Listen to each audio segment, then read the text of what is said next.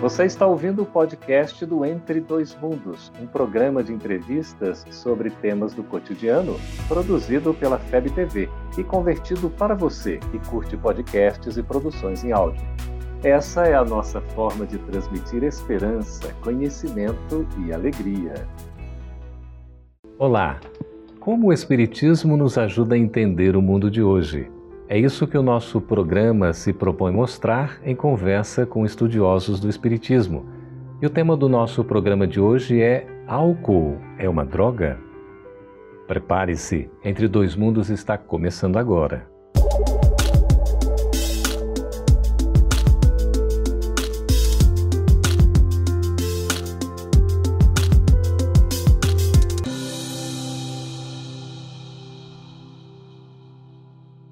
Conversar sobre a questão do alcoolismo é um dever, mesmo porque eh, nós temos o alcoolismo relacionado à, à violência familiar, à questão também dos acidentes de trânsitos, a problemas inúmeros que vão comprometendo a própria vida das pessoas.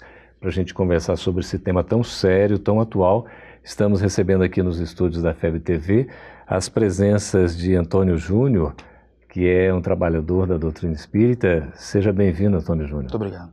E também André Nonato, é psicólogo, trabalhador do espiritismo. Seja bem-vindo, André. É sempre uma, uma grande honra.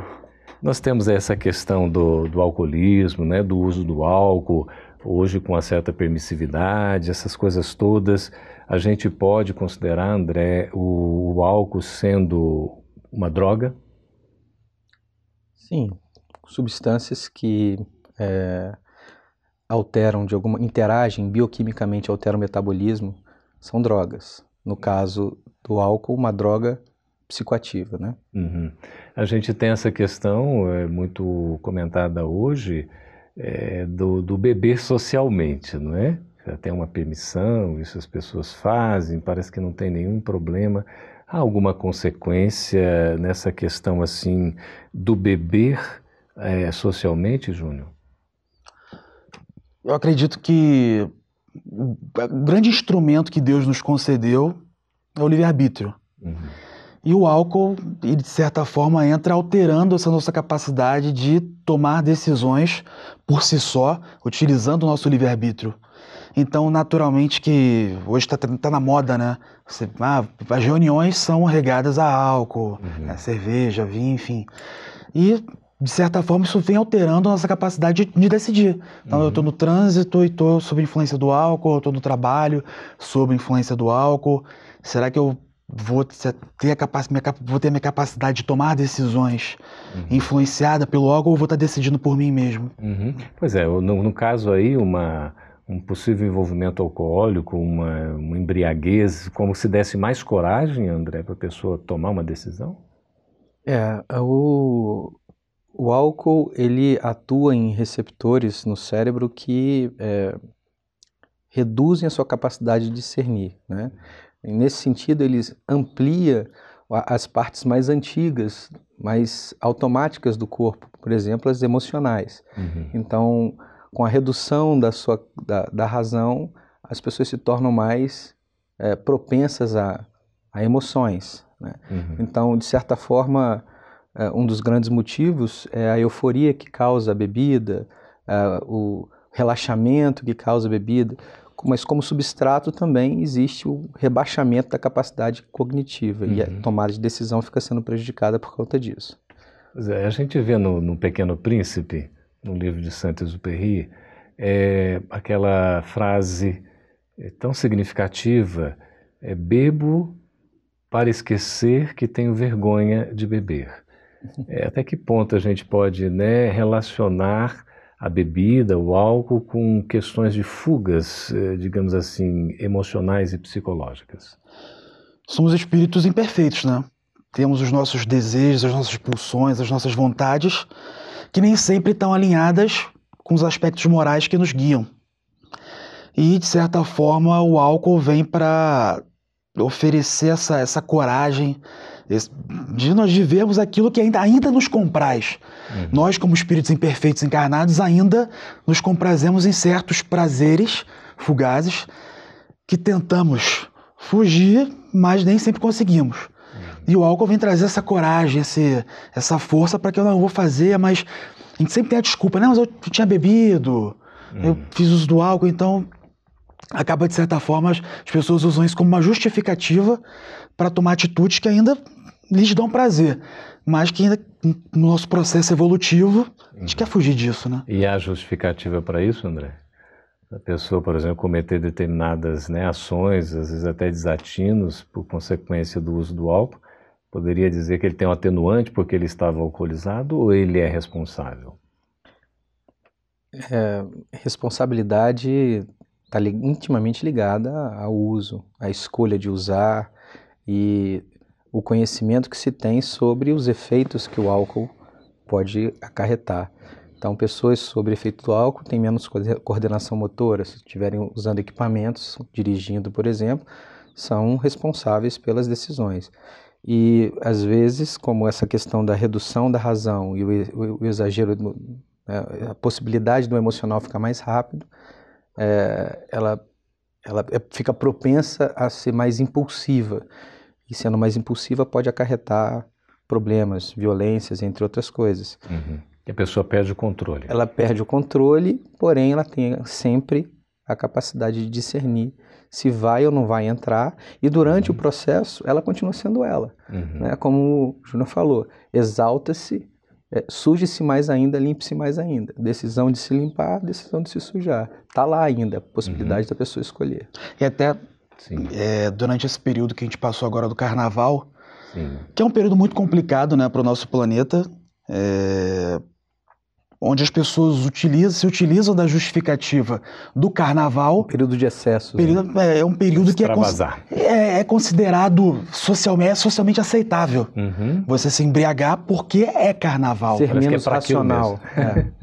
É, é, isso mesmo. Ser menos racional, menos lógico, menos consequente.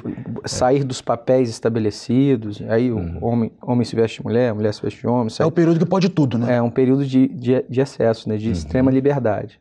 Pois é. Aí você tem o uso do álcool prejudicando é, não só o corpo, mas também é, a gente espiritualmente, não? Com certeza. Como eu falei inicialmente, principalmente dentro da questão do livre-arbítrio. Né? O, o, álcool não permite que eu tenha a minha capacidade de é. reflexão, uhum. raciocínio de forma adequada e eu possa optar. Eu quero tomar tal decisão, digamos, eu estou numa festa, fiz uso excessivo ou algum uso de álcool. Então, são quantas brigas, quantas situações, brigas de casais, brigas de família, né, uhum. brigas com outras pessoas que acontecem por causa do uso excessivo do álcool. E naquele momento a pessoa toma uma decisão que vai prejudicá-la não só naquela encarnação, como às vezes por, por encarnações sucessivas. Uhum. Às vezes a pessoa comete um crime, mata alguém por uso do álcool. é claro. Sim. E essa conexão espiritual, como é que se dá? Porque a pessoa envolvida com o álcool, atraída pelo vício do álcool, ela certamente não está só. Nunca estamos sós, né? Hum. É, somos nós e, e, nossas nuvens, como Paulo é, nos diz. É, a, o uso a, faz com que é, aqueles que desencarnados permanecem ainda presos à materialidade, se aproximem e, por meio dos centros de força, usufruam também daqueles miasmas, né, das energias relacionadas ao álcool. Então, uhum. eles continuam presos à embriaguez. Então, em geral, é o ébrio mais a sua nuvem de ébrios, o que uhum. aumenta enormemente a complexidade dos quadros de dependência química. Até porque o espírito não muda, né? O fato dele ter desencarnado não significa que ele vai deixar o seu gosto pelo álcool. Se libertar, né? Então ele desencarnou, continua gostando do álcool e vai procurar aqueles que podem oferecer. Por afinidade. Exato. É, Júnior e André, nós vamos para um breve intervalo, vamos voltar daqui a pouquinho para continuar essa conversa tão interessante sobre o uso do álcool e as suas consequências. Aguarde, a gente volta daqui a pouquinho. Estamos de volta com o programa Entre Dois Mundos, conversando a respeito do alcoolismo. Álcool é uma droga? A gente pode afirmar, taxativamente então, álcool é uma droga? É, na acepção da palavra de droga, de química, ela é realmente uma droga. E o abuso do álcool é, na outra acepção da palavra, é uma droga. Uhum. É chato, é, é, corta, corta o coração. trabalhei três anos em grupos de dependência química Sim. e é, é uma droga. É difícil, né? É difícil. Até nesse sentido, é, a gente tem, Antônio Júnior, a questão do, da preocupação de pais, educadores, enfim, com os jovens, né? Porque os jovens acabam sendo muito atraídos é, por, pelo consumismo, pelo materialismo, pelas influências todas, e o álcool está aí embutido nisso, né? Como é que o Espiritismo pode nos orientar com relação a um alertamento, né? é, dos jovens quanto aos perigos do uso do álcool? Primeiro, o Espiritismo nos alerta que pai e mãe tem que ser pai e mãe. Tem que agir como pai e mãe. Uhum. E um, uma situação que tem ocorrido bastante hoje é que os pais têm atuado como amigos uhum. e pouco como pais. Mais pouco, condescendentes. Tem sido bastante condescendentes e tem atuado pouco na função de orientar, de cobrar, de coibir. E o pai uhum. e a uhum. mãe têm uma função espiritual, têm uma responsabilidade perante a espiritualidade com aquelas com aqueles seres, aqueles espíritos que encarnaram naquela uhum. família. Então, primeiramente, eles têm que atuar dando o exemplo. Uhum. Acho que é a primeira situação. Eles não devem se rebaixar à condição de amigos. Eles são pais e mães. É uhum. uma outra categoria. Né? A, a, amizade como consequência, ok, mas Sim. Né, regramentos é importante.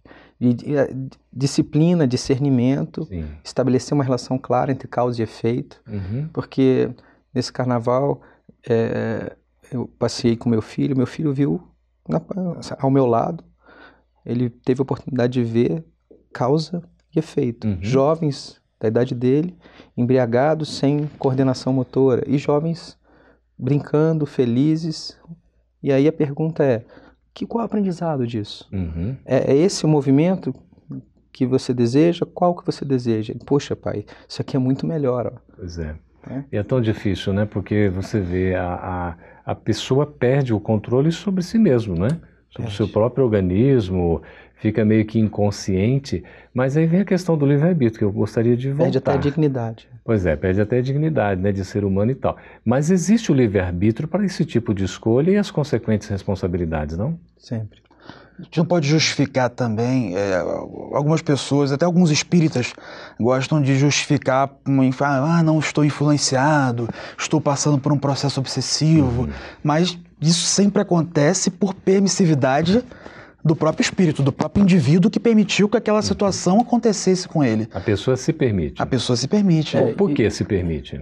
Porque ela ainda se compraz uhum.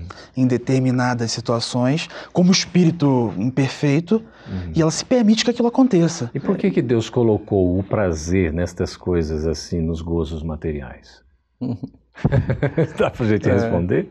É, é assim, é, é, extremamente pedagógico. Né? Hum. É, nós vivemos no corpo e sem, e sem esses prazeres materiais, muitas das nossas motivações primárias não aconteceriam. É, o exercício é superar as motivações primárias animalescas para transcendermos do reino animal para o reino nominal, uhum. na qual a distância entre o, o reino nominal, o mais, o mais simples ao mais complexo, é maior do que a distância entre os três reinos juntos, né? É um desafio que a gente tem, não? Esse é o desafio. Nós sermos donos de nós mesmos, responsáveis, capazes de vencer os nossos limites, de dar conta da nossa vida, tudo isso é possível, não é, Júnior? Claro. É, eu entendo até assim que é, esse desenvolvimento dessa razão, naturalmente, ele é progressivo, né? Eu acredito que eu vou chegar num ponto e falar assim, olha, isso aqui me dá muito prazer, mas não é bom uhum. para mim. E eu vou botar isso aqui na minha frente, ó. E eu não vou se sentir atraído. Me sentir atraído. Agora, eu sei que inicialmente eu, ah, eu sou fraco ainda. Uhum. Então, eu não vou nem, se eu sou alcoólatra, eu não vou nem passar na frente do bar. Ele não provoca. Não vou provocar. É. Então, mas, mas isso é progressivo. Certo. É, é, discernir entre o momento e a existência é, é, algo de aprendizado. Um momento de prazer versus uma existência de um prazer mais profundo. Uhum. Então, poder postergar isso é, é, porque, porque, na verdade pode ser uma espécie de fuga, né? Você tem um momento instantâneo que depois vai lhe trazer um, um desatino então, como consequência. Ações, né? ações compulsivas, né, é, em geral, estão ligadas a conflitos. conflitos, conflitos emocionais. Então, é, nesses conflitos nós buscamos coisas. É, é, se você não, não, não os explicita, não entende, você busca coisas. E uma das coisas que se busca é, são substâncias psicoativas e, dentre elas, o álcool. Uhum. E nesse movimento de conflito, essas drogas têm a condição de, usando essa estrutura compulsiva, começarem a minar as forças de vontade, né? o exercício da vontade, ah, e isso sim. prejudica muito. Então, é uma questão que eu queria saber. Qual é, como é que a gente consegue fazer essa delimitação entre o uso e o abuso? É, eu vou dar um exemplo com uma situação que acontece na minha família. Eu tenho um parente muito próximo que é usuário de drogas e alcoólatra, e a, vida dele hoje simplesmente está parada. Uhum ele não consegue trabalhar, ou se arruma um trabalho, trabalha por uma semana, três dias e ganha, ganha algum dinheirinho, depois larga e aquele dinheiro que ele trabalha aquela semana ele já gasta em tudo. Então não consegue ter uma vida social, não consegue ter tem, tem filhos, não consegue dar atenção para os filhos, não consegue hoje ter uma esposa, uma namorada, não consegue fazer nada na vida dele. E outra é espírita. Uhum. É espírita, médium, já foi muito atuante, e simplesmente está perdido. Então, não como eu acredito que o abuso ele ocorra no momento em que você não consegue mais ter domínio sobre a sua vida, uhum. sobre as situações que acontecem ao seu redor. Você simplesmente é dom... você está dominado. Você não tem mais domínio sobre a situação. É, e assim, eu ainda vou.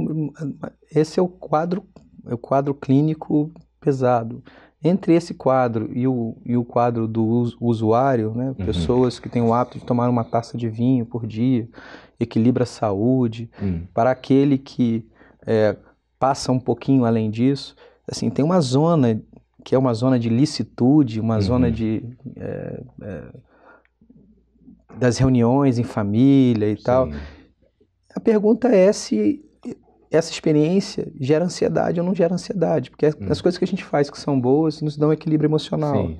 E se no final você pensa que deveria ter feito outro, algo e não fez, se excedeu, passou vergonha, se você não, ao, ao final dessa, dessa experiência você não está em paz, tranquilo, sereno, provavelmente você abusou. Pois é, o que vai caracterizar, por exemplo, a ausência, eu sinto falta de, isso já pode indicar que estou no caminho do vício.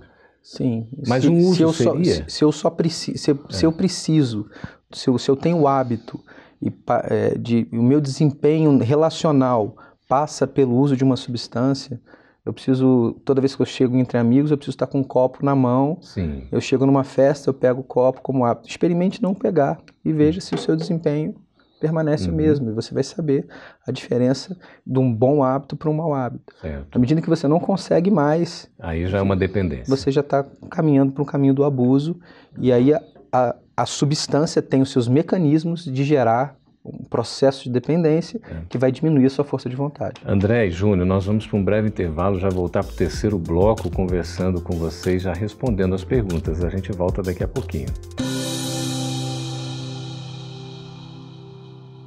Estamos de volta com Entre Dois Mundos, conversando a respeito do alcoolismo. Afinal de contas, o álcool é uma droga. É um tema tão interessante, tão importante e seríssimo, não é? A gente tem aqui a pergunta do Marcos Paulo, de Brasília. Tem algum mal beber socialmente? Em primeiro lugar, o indivíduo precisa se perguntar: por que, que eu bebo? Aquilo é bom para mim, aquilo me agrega. É, primeiro, a questão do equilíbrio. Né? Não posso, não posso abusar desse limite. Então, se eu faço o uso social do álcool, como a gente estava falando aqui anteriormente, ah, eu bebo um, uma taça de vinho ou um, um, copo de cerveja, mas desde que de forma equilibrada, sem abusar, sem ultrapassar um limite. Bebi, não vou, vou dirigir? Não, não vou dirigir. Então tem que ter esse, esse controle do que, que é, é, equilíbrio, do que, que é abuso e do que, que é o consumo é, que não vai influenciar a sua capacidade de discernimento. Acho que para fechar essa questão, o que a gente na doutrina vem trazer é sempre o equilíbrio. Uhum. É sempre não fazer um uso de uma substância que vá atuar sobre a minha capacidade de tomar decisões. Perfeito, porque eu, eu precisaria tomar uma taça de vinho, um copo de cerveja? Então, é a pergunta que. isso é para cada pessoa, ela tem que fazer. É, se eu não tomar eu consigo interagir, porque se, se você só conseguir interagir tomando aquela tacinha, a pergunta é anterior. É. Por quê? Uhum. É, na lógica da reforma íntima, depender de algo externo é, é uma, digamos assim, é um desafio que a gente deve superar. Uhum. Se eu, se eu para me sentir mais tranquilo, eu preciso beber, então. O cuidado em beber, beber, socialmente é exatamente com as consequências, porque a gente vai passando dos limites. Não, ah, você toma uma taça, de repente você vai de uma taça para duas, daí a pouco você está tomando uma garrafa, não é? Uma garrafa inteira de vinho, ou você está tomando né, um copo de cerveja, de repente você está tomando uma, duas, três cervejas, hoje quase que não tem limites. É. Quer dizer, esse é um risco danado, como, né? Como é lícito, né? A lógica da licitude, você é, começa com pequenas coisinhas, de repente você toma um pouco a mais, um pouco a menos, os hábitos vão entrando e você vai tendo os desempenhos relacionados hum. a o uso do álcool, Perfeito. que são sempre inferiores ao desempenho quando você não tem o álcool. Eu acho que também é importante dizer que na doutrina espírita, em nenhum momento a doutrina vem dizer, ó, não faça isso, não tome tal atitude, uhum. mas sim de que nós temos que ter consciência dos nossos atos e assumir as consequências. Uhum. Né? Então, se eu fizer um uso desregrado, naturalmente eu vou responder por aquele uso desregrado, tanto é para o meu, para o meu corpo, não vai me fazer bem para o meu organismo, quanto se eu beber e dirigir, enfim, tomar alguma atitude que possa causar o mal a terceiros, né? Um, um ponto importante é que a espiritualidade superior não, ela não trabalha com a materialidade. Então a gente tem que saber que sob influência de, de, de químicos, uhum. a espiritualidade superior ela tende a se manter um pouco mais uhum. afastada. Aqueles que gostam vão ficar mais próximos. Perfeito. E aí você estabelece um outro padrão de interação que pode prejudicar ainda mais suas decisões. Pois é, e se há alguma necessidade, tá, os próprios alimentos já nos atendem, não? Os alimentos Sim. que a gente ingere já nos atendem todos os requisitos, não? A gente não precisaria estar somando ou agregando outros componentes, como o álcool, por exemplo, de maneira talvez até artificial, é, uma questão de educação, Sim, de cuidado, o, né? Porque é o álcool existe delicado. na natureza. Ele é, é, é um dos, dos, elementos disponibilizados pela natureza a nós. Uhum. É, destilá-lo, processá-lo, fazê-lo em grandes quantidades para que a gente consuma. consuma. Está mais ligado a uma lógica econômica, financeira, de uhum. patrocínio de uma imagem e tal, que a gente compra e, e, e deixa em segundo plano os conflitos que nós pois é. temos. É. Olha, o Henrique Borges, Campo Grande, Mato Grosso, pergunta assim: aquele que bebe álcool e é considerado alcoólatra, ao desencarnar vai sofrer as consequências? Sim, porque o espírito, no momento em que ele desencarna, ele não vai deixar de ter os mesmos desejos. Ninguém, primeiro que ninguém vira santo depois que desencarna, né? uhum. Nós mantemos as mesmas características certo. que tínhamos quando encarnados. Então aquele uhum. espírito que tinha aquela, aquele desejo pelo álcool, no momento do desencarne, ele vai manter aquele desejo pelo álcool. Vai então, sofrer na... as consequências. E né? sofrerá as consequências uhum. porque ele vai querer ir atrás, provavelmente ele vai querer ir atrás de, daquelas sensações que o álcool proporciona. A gente vê no próprio livro Nosso Lar, né, a sim, narrativa de André sim. Luiz, que teve consequências no corpo perispiritual. Perispiritual. Né? A Maria do Carmo de Campo Grande também, ela pergunta se é um suicida aquele que usa drogas. Sim. É, o, é, nesse sentido, a doutrina nos esclarece, a obra de André Luiz é muito clara.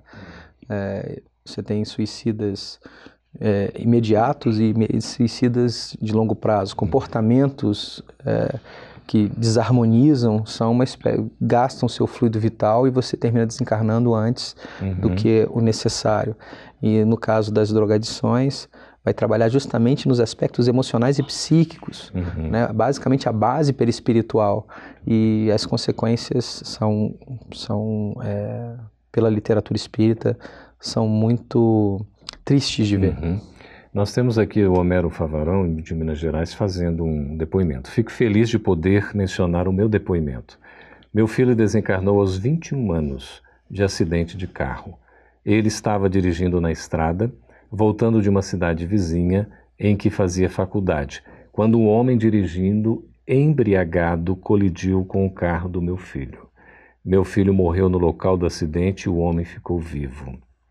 Hoje, Prefiro não viver de mãos dadas com a raiva, mas é inevitável a dor da saudade de meu coração. Peço encarecidamente que as pessoas tenham mais consciência e não dirijam depois de beber. Depoimento aqui de Homero Favarão. O uso de, de drogas, o uso particularmente do álcool, né, é, tem trazido consequências muito tristes para muitas pessoas. Né? O alcoolista ele é potencialmente um, alguém que pode causar danos a outra pessoa, principalmente quando está operando coisas como, por exemplo, carros. E as pessoas acreditam que vão beber, ah, mas eu tenho totais condições de dirigir, estou uhum. bem, Pro... posso fazer. É. Mas é aquela, aquela, aquela situação que a gente fala, né? Que, bom, eu, se eu não precisar, não estou cuidando de mim, que eu cuide dos outros, que eu não cause nenhum dano para as outras pessoas que estão ao meu redor. Uhum. Né? Pelo menos isso. Então, Quero beber? Ah, ok, você quer beber? Se você escolheu beber, então pegue um táxi, pegue um Uber. E a né? legislação de trânsito, inclusive, é cada vez mais rigorosa, né? Cada vez mais rigorosa. Cada vez mais rigorosa, é importante que tenha, mas enquanto tiverem conflitos emocionais, fugas psicológicas, é, campanhas dizendo que é glamorizando o uso, uhum. o uso do álcool e, e pareando esses conflitos, o comportamento de bebida vai continuar sendo sendo observado. É, e a gente tem que ter um cuidado muito grande e uma vigilância quanto a isso, né? Sim. É, meus Sim, amigos, aqui a gente queria divulgar o livro Fé e Vida, que é um livro de Francisco Cândido Xavier, é, do espírito aqui, Espíritos Diversos, é uma obra que nos dá esse alento para a gente ter um controle sobre a nossa própria vida, uma esperança, buscar sempre soluções para os nossos problemas e não em fugas, né? Às vezes, como o próprio uso do álcool que tem essas consequências é, pesadas para nós e para os outros, né?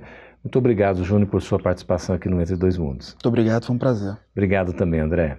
Sempre um prazer. Satisfação. A gente agradece a sua presença também, as suas perguntas, sugestões, seus ricos depoimentos. Continue escrevendo para nós. A nossa ideia é sempre levar a luz do Espiritismo para esclarecer as nossas mentes e consolar os nossos corações. Até o próximo Entre Dois Mundos. Essa é uma produção da Federação Espírita Brasileira. Para saber mais, siga FebTV Brasil no YouTube, Facebook e Instagram.